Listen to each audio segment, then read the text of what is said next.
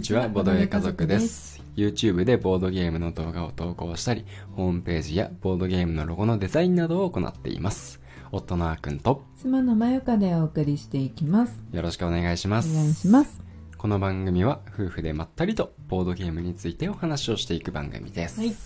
今回は、うん、我が家のボードゲーム紹介、うん、やっていきたいと思い行まきす。まはい。というわけでね、しょう。うん、まあ、今日プレイしたうんボードゲーム、うん、 2つあるんだけれども、うんまあ、そのうちのね、まあ、今日は1つをうん。お話ししていければと思うんですが、ほい。はい。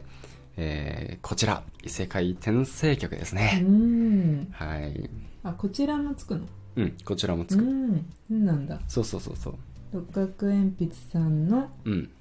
これは異世界ギルドマスターズの続編でもあるのまあ、そうだね。まあ、続編シシリリーーズズ第3作目。うんうんうん異世界シリーズ。うんううんうんん。なるほど。俺とお前の異世界転生、うん、異世界ギルドマスターズ、んで、こちら異世界転生曲。なるほど。うん。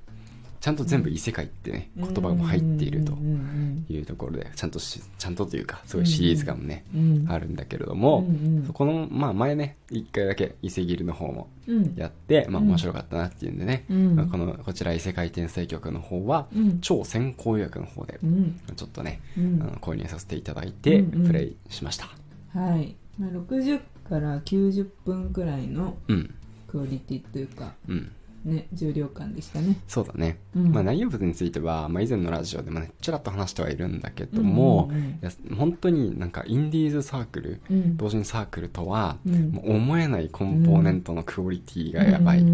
そのなんだろう、まあ、ちょっといろいろ整理の関係で、うん今は入ってないんだけどそうのん中にさプラスチックの,、、うんうんうんはいはいはい、あのカタンとかの中にもさ、うんうんあの入っているインサートみたいなインサートじゃないの、型っていうかねそうそうそうそう片付けやすくするようなやつも、うんなんかすごい入ってるし、うんすごいっていうかまあ入ってる し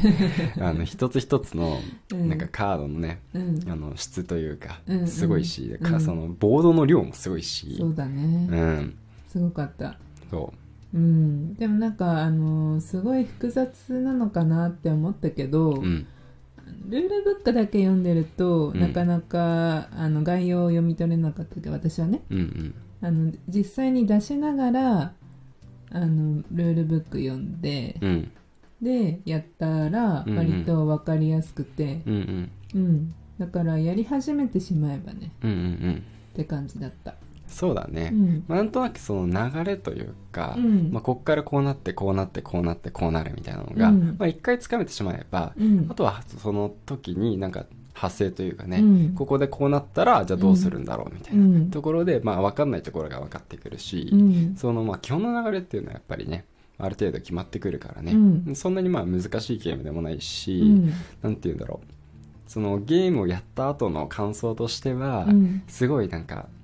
あのーまあ王道のゲームっうんていう感じが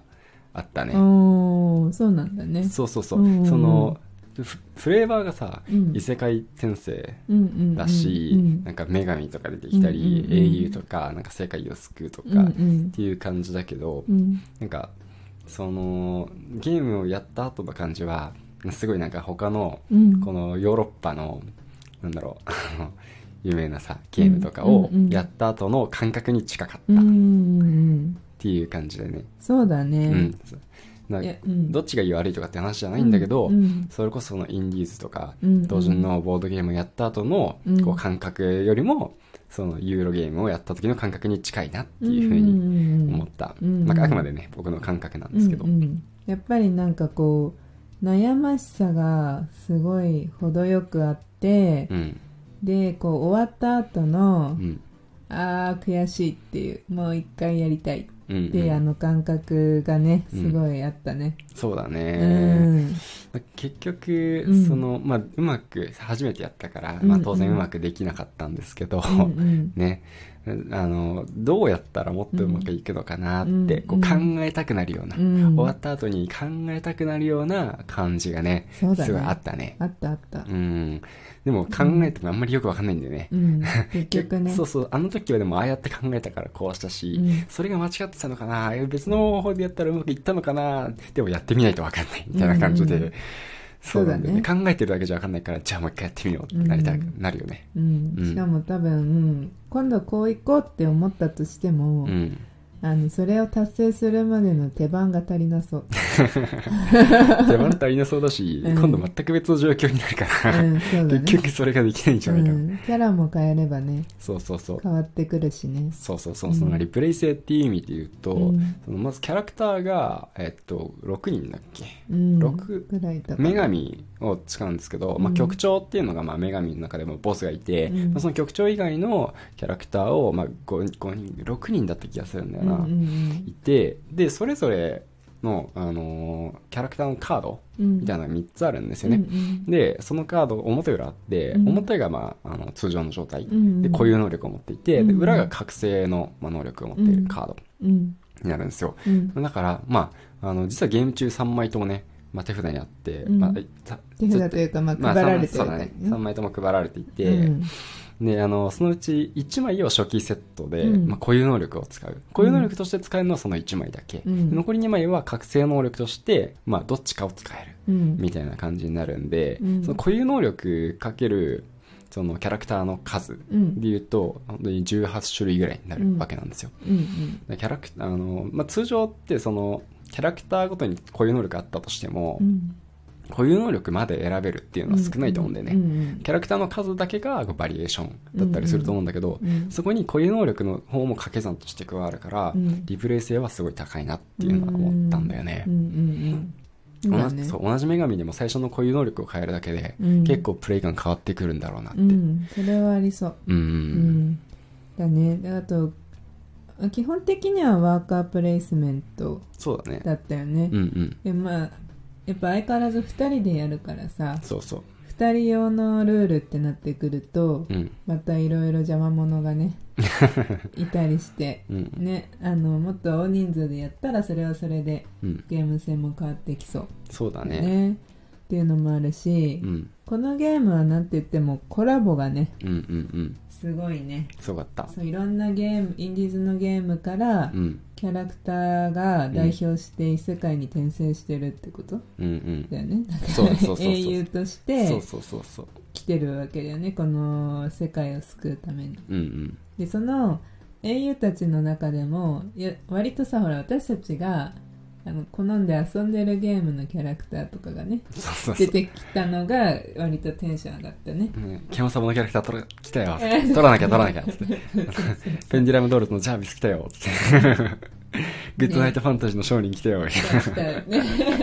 もうなんそかうそうコラボキャラクターたちだけで自分のね、うんあの英雄たちの枠が埋まるみたいな、うんそうだね。そんな感じいやでね、遊んだことあるゲームのキャラは、英雄は取りたくなっ撮た。りたくなるよね。あの割と強い気がするしねう。んわかんないけど。